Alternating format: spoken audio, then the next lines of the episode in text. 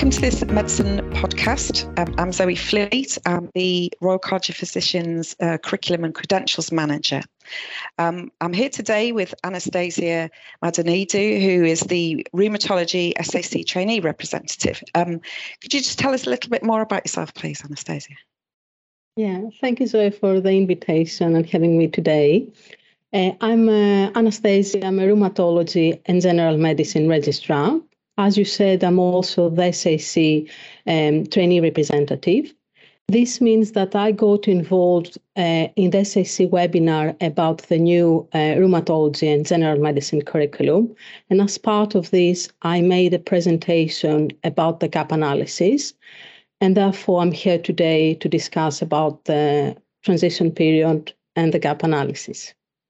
In terms of the gap analysis, the, the reason you needed to do this was because you had to move to the, the new curricula that have just been launched by um, the Joint Royal College of Physicians Training Board. Can you tell us a little bit about why you had to transfer to, new, to the new curriculum? Yes, uh, that, that's right. So um, last year I was ST5 rheumatology and general medicine. So this means I had to transfer from the old to the new curriculum. This is a GMC requirement all the trainees should be trained according to the new requirements, according to the new curriculum. Uh, and only doctors in the final year of the training are not required to transfer to the new curriculum. Okay, and what, what actually is involved then in transferring to the new curriculum? What does it mean? Yeah, um, initially, what we should do is to find the gaps between the new uh, the old and the new curriculum because there are differences, there are um, some different requirements, and this may sound daunting.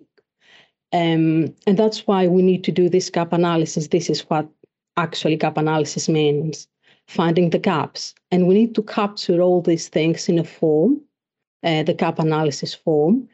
And um, we complete this gap analysis form along with our educational supervisor and, and we're advised from the training board to arrange a meeting, a gap analysis meeting, where we write down the differences, and this will help organize uh, our training uh, through the year. Um, and how did you feel about doing the gap analysis?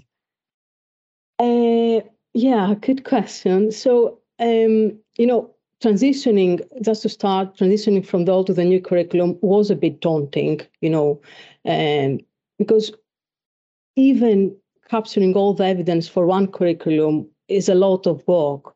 Now trying to find the differences and trying you know to meet the new expectations it's more hard work. So i wasn't really happy about the transfer or about completing the form to be honest with you. Uh, but i think it's a very crucial um, form to be completed because this actually this is the way to feel comfortable with the new curriculum because you actually you, you need to go through the requirements of the new curriculum and understand uh, what you need to do and plan your remaining training years with the help with your educational supervisor. So it, it, just to, to summarize you know completing this form in a way it's a daunting experience but uh, it's very helpful because at the end of the day, we all want to become consultants. So we need to meet the expectations, and this is the only uh, way to do so. And how did you prepare for that meeting then? Presumably, you needed to find out what's in the new curricula to be able to do this, and, and your supervisor as well.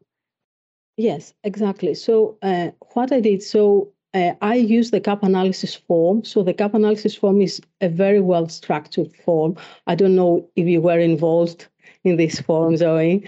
Uh, so it actually tells you the differences and what you need really need to do. So, for example, there was one question about the outpatient clinic. So now all the trainees, all the group one specialty trainees, not only the rheumatology ones, we have to do 20 outpatient clinics outside our main specialty.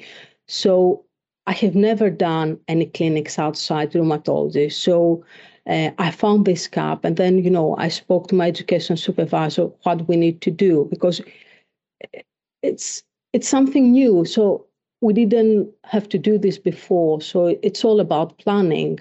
It's all about, you know, working together. I think that's really good advice because I, I do understand that from, you know, the development of the curricula and looking at the gap analysis that that is a that is something that does um, make trainees quite anxious this the 20 clinics and how much time they've got left in their training program i think it's probably worth pointing out that it is it can be pro rata so if someone is getting towards the end of their training perhaps only has a couple of years left that with discussion with the educational supervisor, it could be less than 20 clinics. It's about getting that experience. And I think there's good guidance in the curriculum and in the form, as you say, about what are the educational objectives of those clinics. It's it's not just number counting. As I said before, it's important to plan. So the the um, gap analysis meeting should take place at the beginning of the training. So today, for example, it's 12th of September. So I would expect all the trainees um, to have arranged the gap analysis meeting because if you need to plan some extra clinics, some you know respiratory or gastroenterology or any other clinics outside your main specialty, this needs some time. All these clinics to set up because it has to do also with how NHS works. It's about the six week notice, you know, uh, canceling clinics, finding room, uh, and also just to point out, these clinics are important for our training. It's not about service provision. So I would expect a consultant to be present in order us to get trained. So all these things need planning. So, you know, we need time for this. I think that's really, really good advice. And, and the two points really, isn't it, is like setting up that meeting because it might take a little while to to get time with your educational supervisor. They may not be in the same trust as you. Um, and then to plan ahead to put in these educational, uh, these sort of learning um, opportunities throughout the rest of the program. And I think that's the the really strong point about the gap analysis, isn't it? That it helps to tailor your program, tailor what you do over the next year, two years, three years to to make sure those opportunities are picked up. Other than outpatients, then, what are the other sort of internal medicine capabilities that you would focus on? Um, I'll about general, yeah. Um, I think this is this was the main difference between the old and the new curriculum in terms of general medicine. Uh, there are some other differences in the rheumatology curriculum, but I don't think we should focus on this no. today. So, yeah. would you say that what you've already been what you'd already been doing in in general internal medicine was helpful you know it still counted in it that experience. Of course of course yeah of course it counts and the other thing i'd like to point out is that we don't need to relink the evidence because this is this was one of my initial concerns so uh, because i had uh, collected a lot of evidence in my portfolio so i thought why do I need to transfer to the new curriculum, relinking all the evidence? Because it's it's very time consuming. Uh, so we don't need to relink the evidence. That's to show to our educational supervisor during the meeting, the evidence is here. I'm competent to do this. Um, just about the other I think I was saying about the other capabilities in internal medicine that, as you say, I think it's important that the outpatients is a new requirement. That is something that's going to be new to people, but that for trainees who've been working in general internal medicine, doing the acute take, managing inpatients, that experience is all valid and you will have evidence in your portfolio that you've already achieved a level of capability. Um, so, in terms of sort of looking at the gap, there might not be that much of a gap, or the, the trajectory of training that, that you already had in place would be would mean that you can meet the uh, the capabilities in the new curriculum. Yes, I think so. If you're someone like me that did two years of internal medicine, so this means that you should have done a lot of ACAT, CbD. So there should be a lot of evidence because otherwise you can't really pass the RCP um, panels. Absolutely. So, it, when you did your gap analysis, did you need to have any additional time added onto your program to meet the new curriculum requirements? Not really, but this is different for each trainee because I know that some trainees got involved a lot COVID 19 and they were redeployed. So every trainee is different. And as you said before, we need to tailor the training years according to its training.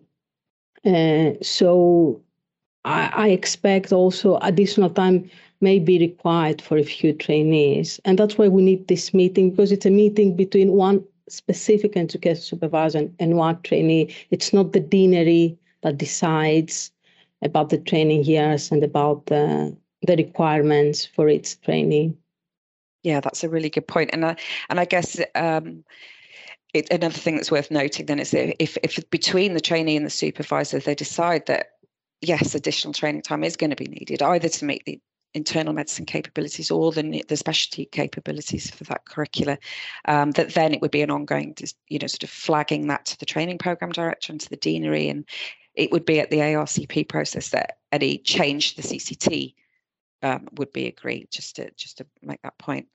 Um, so what did you find um, was what would be your sort of top tips for how to make the the whole thing run as smoothly as possible yeah so uh, yeah so my top tip uh, would be to work with your educational supervisor because we can bring different knowledge on the table so our educational supervisors are experienced they have supervised trainees before they also know the training opportunities that their hospital can offer so, uh, from the trainee point of view, uh, as trainees, we know what we have done uh, the previous training years. Uh, we know which evidence is in our portfolio. So, together, uh, we can plan uh, the training year ahead and make sure we get the training. But in a way, we also tick the boxes um, and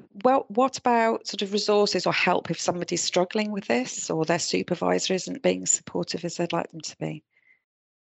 I think this is very rare, to be completely honest with you. Education supervisors are are usually consultants. They they like supervising trainees and they like helping junior colleagues. So, but sometimes circumstances are not ideal. In this case, I would suggest a trainee to speak to their training program director.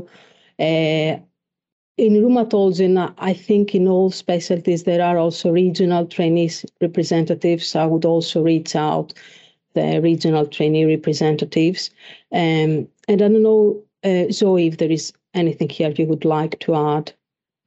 Yeah, I think it, would be good to point out on the Joint of Physicians Training Board uh, website, there are quite a lot of resources on there. So each specialty has its own page where you could find the curriculum, the new curriculum, the ARCP decision aids. Um, there's things called the rough guides, which is a try and a sort of operational guide to the new curriculum, and it does include a bit of guidance on on transition, which might be specific um, to that specialty. Um, and then in the uh, transition, there is a, a, transition page, it's a link from the front page of the JRCPTB website um, to more detailed guidance on transition because there are some complexities for some specialties where there might be slightly more um, complex arrangements uh, for who does transfer and who doesn't. Um, and there is some information there on the gap analysis and a, and a Word, a downloadable document a version of the gap analysis form if people want to have a look at it before they prepare for the meeting. Um, and then, as you say, the gap analysis form itself is on the e-portfolio. Um, it'll be available in the all forms section or in the educational supervisor, uh, the supervision section um, to, to go through with the educational supervisor and as you say, uh, it was it was nice to hear because yes, I was involved in, in putting the form together. That it, it is relatively intuitive, I think, isn't it? And there's good guidance in the document itself. So hopefully, it isn't daunting uh, once you get started. I think you're absolutely right that the key thing is to to get it in the diary if it isn't already. Yeah, and I just want to, to say something. For example, when we were preparing this webinar about the new curriculum, we had all these meetings discussing about the capabilities in practice, how the new curriculum is not a competence based and it's more trainee friendly. Um, and then I was asked, you know, to make a presentation and give the trainee perspective. And, you know, and I thought that we discuss all these things. It's sometimes all these discussions are very theoretical And the more, the more theory you put in something, the more daunting can sound. So I decided to do something practical. Okay, we discuss this gap analysis, the difference between the old and the new curriculum. I, I thought I need to sit down and really uh, find these differences. And when you actually do something, when you go through the structured um, the structured gap analysis form, uh, this is the way to to find out that this is not something very tricky. I can actually survive through this and uh, go ahead with a new curriculum and stop uh, crying about the transfer. And it's it's difficult. The transition period is difficult. And uh, to be completely honest, uh, initially I asked to stay uh, on the old curriculum uh, because I, as I told before, I had collected a lot of evidence so I thought there is no real point for me moving to the new one and meet the new uh, requirements. And and now, honestly, I feel comfortable with this transition. And having this SAC role, some re- some trainees in my region uh, have asked my advice uh, just because I went through this process. Um, and it's not so daunting, but we need all trainees and education supervisors, you know, to go through this transition period. And I think, and it's my opinion, not just to clarify what I'm saying today, it's just my opinion. I'm not representing today the SAC Committee or Training Board, but I think uh, we need to support each other. You know, we need to support our educational supervisors and the trainees to support us because it's all brand new for everyone, and we make we may make mistakes, uh, but we can learn, make things better the next training year. It's really well put. Thank you. And it's, I think it's going to be really reassuring to trainees to hear from somebody who's experienced it themselves, and especially you going into it feeling like, oh, this is going to be tricky, um, and actually finding a completely different experience. So, thank you so much. That's been really, really helpful. Thank you, Anastasia. Thank you. So, thanks for listening to this podcast. Um, you'll find some resources linked in the description below and look forward to speaking to you next time.